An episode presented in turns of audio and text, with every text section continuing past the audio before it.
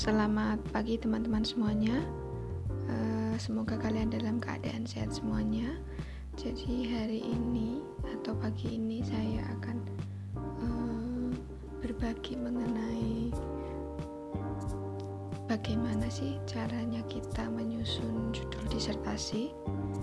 Ya sebenarnya saya uh, ingin membahas hal ini karena saya sudah ahli itu bukan karena tapi karena ini adalah sebuah keresahan yang uh, ditemui oleh mahasiswa S3 khususnya di semester-semester awal. Uh, memang bagusnya sih untuk mahasiswa S3 itu sebelum dia mendaftarkan ke program doktoral itu sudah memiliki pandangan mengenai penelitiannya. Tapi uh, tidak sedikit juga mahasiswa yang sudah masuk di program doktoral namun uh, masih belum memiliki gambaran terkait dengan apa sih judul yang seharusnya kita angkat begitu.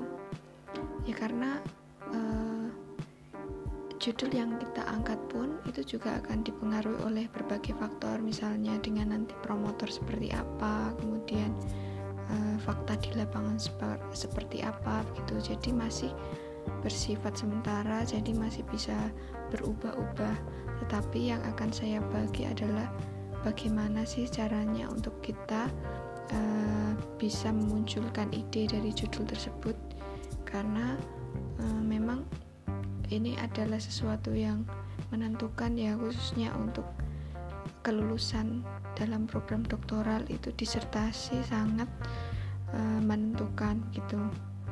Eh, biasanya harapan mahasiswa S3 awal-awal itu inginnya meneliti sesuatu yang kalau bisa bermanfaat untuk semuanya kemudian ada novelty-nya kemudian uh, dengan waktu yang mungkin semua orang ya pengennya cepat lulus sehingga berharapnya singkat tetapi uh, banyak sekali hal-hal yang harus dipertimbangkan untuk mencapai eh, tujuan-tujuan uh, dalam pembuatan judul disertasi. Nah, di sini saya akan membagikan beberapa tips untuk teman-teman semuanya yang saya dapatkan selama perkuliahan itu untuk sedikit memberikan gambaran bagaimana sih uh, cara step-step kita supaya kita bisa uh, mendapatkan judul disertasi Nah, langsung saja ya teman-teman.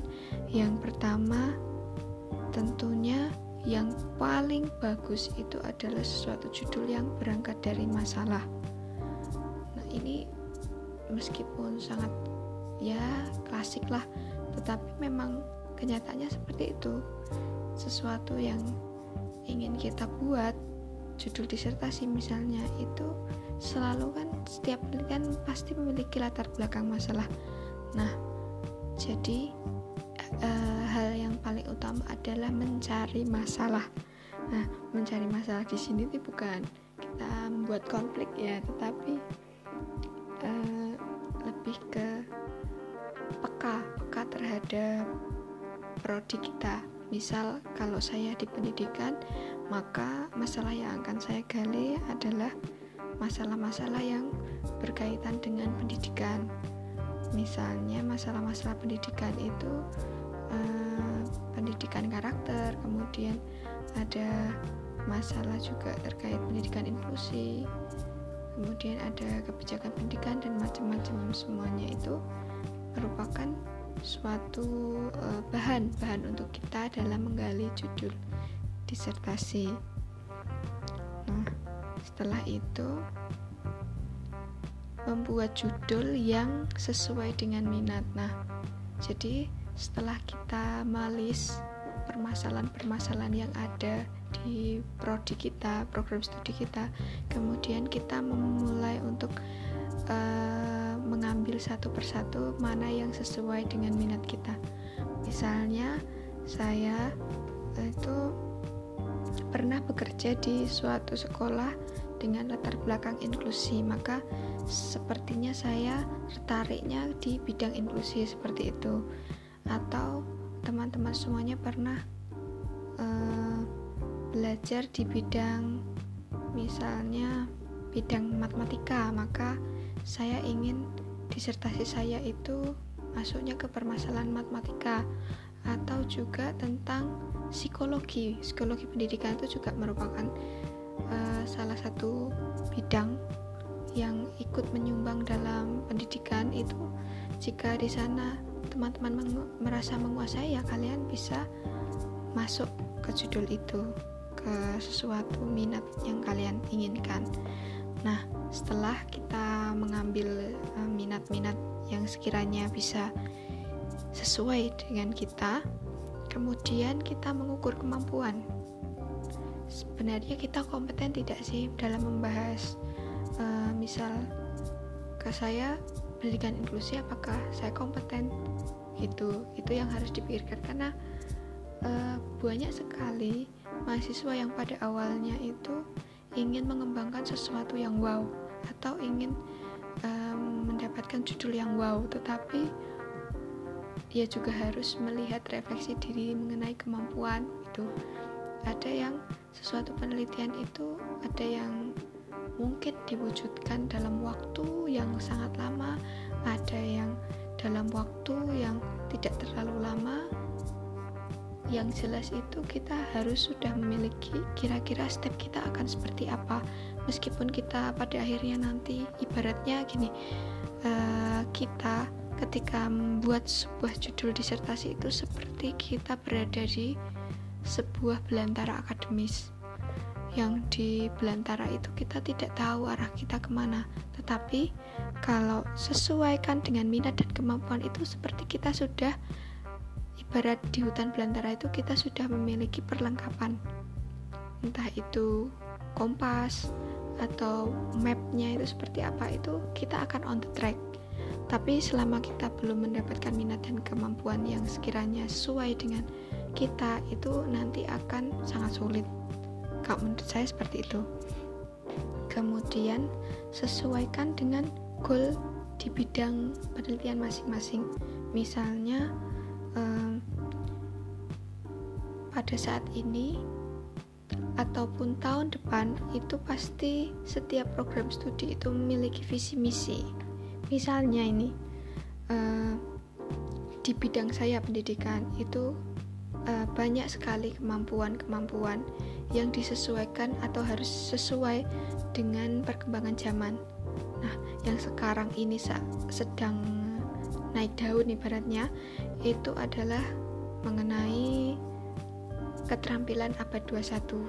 Nah, di sana ada beberapa uh, keterampilan yang harus dikuasai peserta didik, misalnya critical thinking atau berpikir kritis, kemudian kolaborasi, kemudian komunikasi, kemudian kreativitas. Nah, ini nilai-nilai misal kolaboratif kemudian uh, critical thinking dan sebagainya itu bisa dijadikan modal kita untuk ke arah sana jadi kita bisa mengambil judul yang dihubungkan dengan keterampilan yang akan bisa kita raih di masa depan gitu itu akan membuat disertasi kita tuh berimpact dan juga uh, memiliki sumbangan yang besar untuk prodi kita atau untuk pengembangan prodi.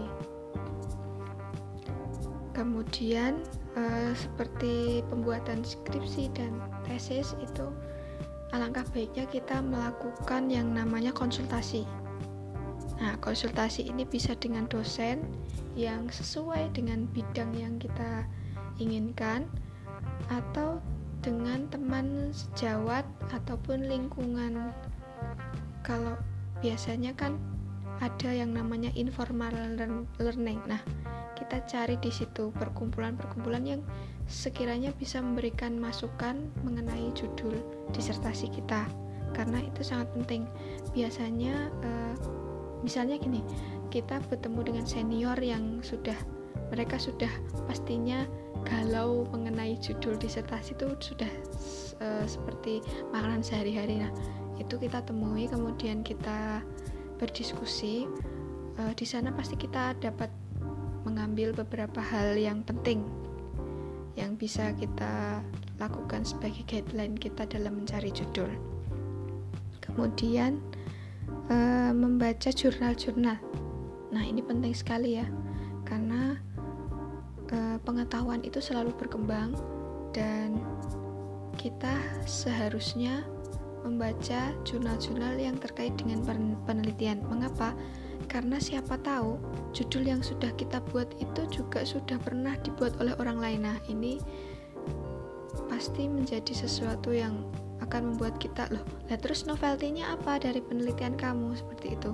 Maka dari itu kita harus memang banyak membaca di sini jurnal-jurnal penelitian khususnya yang sudah up to date supaya kita bisa referensi kita itu bisa uh, sangat novelty-nya itu dapat gitu kemudian kita juga bisa melihat ke visi Indonesia kalau tadi melihat sekedar visi dari prodi kita karena S3 itu memerlukan impact yang sangat besar maka kita bisa melihat visi dari Indonesia misalnya seperti ini. Ketika Presiden Jokowi pada tanggal 14 Juli 2019 berpidato itu beliau memaparkan lima program kerja yang menjadi prioritas misalnya infrastruktur, kemudian SDM, investasi, reformasi birokrasi dan penggunaan APBN. Nah, di setiap uh, sasaran program kerja itu kan masih ad, pasti ada sesuatu yang membutuhkan pengembangan misalnya di SDM manusia itu ada kesehatan ibu hamil, bayi, kemudian anak sekolah, kemudian pengembangan di pendidikan vokasi, keterampilan, kemudian lembaga manajemen talenta. Nah, di sini bisa kita teliti kira-kira dalam pengembangan vokasi atau kesehatan ibu hamil dan balita, lembaga manajemen talenta itu sekiranya apa yang perlu kita kembangkan ataupun yang perlu kita teliti untuk uh, sumbangsihnya dalam visi Indonesia ke depan begitu. Mengapa eh, langkah-langkah uh, ini harus diambil? Karena memang tuntutan dari disertasi itu uh, dibandingkan dengan skripsi dan tesis. Tesis mo mohon maaf. Tesis itu memang berbeda. Jadi uh, untuk doktoral program doktoral sendiri S3 itu perbedaannya S3 harus memiliki dampak dalam sumbangan keilmuan. Jadi dampaknya itu besar ya. Tidak dibandingkan dengan skripsi dan tesis itu masih lebih besar dampak yang harusnya ditimbulkan dari sebuah judul program doktor. Dan sifatnya tidak hanya bersifat instrumental misal kalau di pendidikan tuh pengembangan media untuk peningkatan berpikir kritis SD mana gitu. Itu tidak seperti itu tetapi lebih ke pengembangan kreativitas dari teori yang sebelumnya ada itu seperti apa kemudian dikompar dengan teori yang lain kemudian di situ misal kita pengembangan model ya ada sintak yang baru yang dibuat. Nah jadi memang kompleksivitasnya lebih banyak tetapi nanti hasilnya harapannya itu lebih berimpact pada pengembangan prodi. Kemudian referensinya harus banyak referensi banyak ini dimulai dari latar belakang. Biasanya biasanya yang saya tahu itu latar belakang yang bagus itu setidaknya bisa memaparkan permasalahan itu secara detail. Ya minimal sampai ada yang mengatakan bahwa minimal dalam sebuah latar belakang itu 100 jurnal gitu. Jadi memang dikuatkan dalam latar belakang yang selanjutnya metodologinya harus kuat. Nah ini karena level S3 jadi metodologi yang dipakai juga harus kuat. Apalagi ketika S3 nanti kita menghadapi promotor dan co-promotor yang biasanya mereka adalah profesor tentunya memiliki keahlian dalam bidang tersebut dan juga sudah teruji berdasarkan pengalaman dan keilmuannya. Maka dari itu, kita akan kuat jika kita memiliki metodologi yang kuat serta eh, apa namanya? yang jelas mempunyai grade ya grade yang tinggi dalam pembahasan masalah tersebut itu tadi teman-teman sekilas bagaimana caranya mengembangkan sebuah judul disertasi. Memang ini spontan sekali ya karena uh, ya berangkat dari keresahan pribadi kemudian uh, mencari beberapa hal yang bisa dijadikan sebagai rujukan. Semoga ini dapat membantu teman-teman khususnya mahasiswa doktoral yang sedang galau mikir judul disertasi tetap semangat. Karena uh, kalau S3 itu banyak masalah ini dan itu tuh sudah wajar karena itu adalah tingkatan yang tinggi dari jenjang S1, S2 dan kemudian yang paling terakhir itu S3 apalagi setiap teori ataupun setiap pemaparan itu memang seharusnya dikaitkan dengan landasan filosofinya. Nah ini juga poin yang membedakan antara skripsi, tesis, kemudian disertasi. Kalau disertasi itu langsung urut-urutannya itu ditinjau melalui pandangan filosofisnya gitu. Pandangan filosofis seperti apa? Ya kalian bisa mencari sendiri. Uh, seperti dalam bidang saya pendidikan itu juga harus bisa dirunut apa pun yang kita kembangkan tuh harus bisa dirunut dari segi teori itu berat eh, pusatnya itu nanti apakah itu teori konstruktivisme atau humanisme atau apa yang dipakai itu? Teori kognitif itu harus bisa dirunut kejelasannya. Nah sekian teman-teman dari saya. Salam. thank you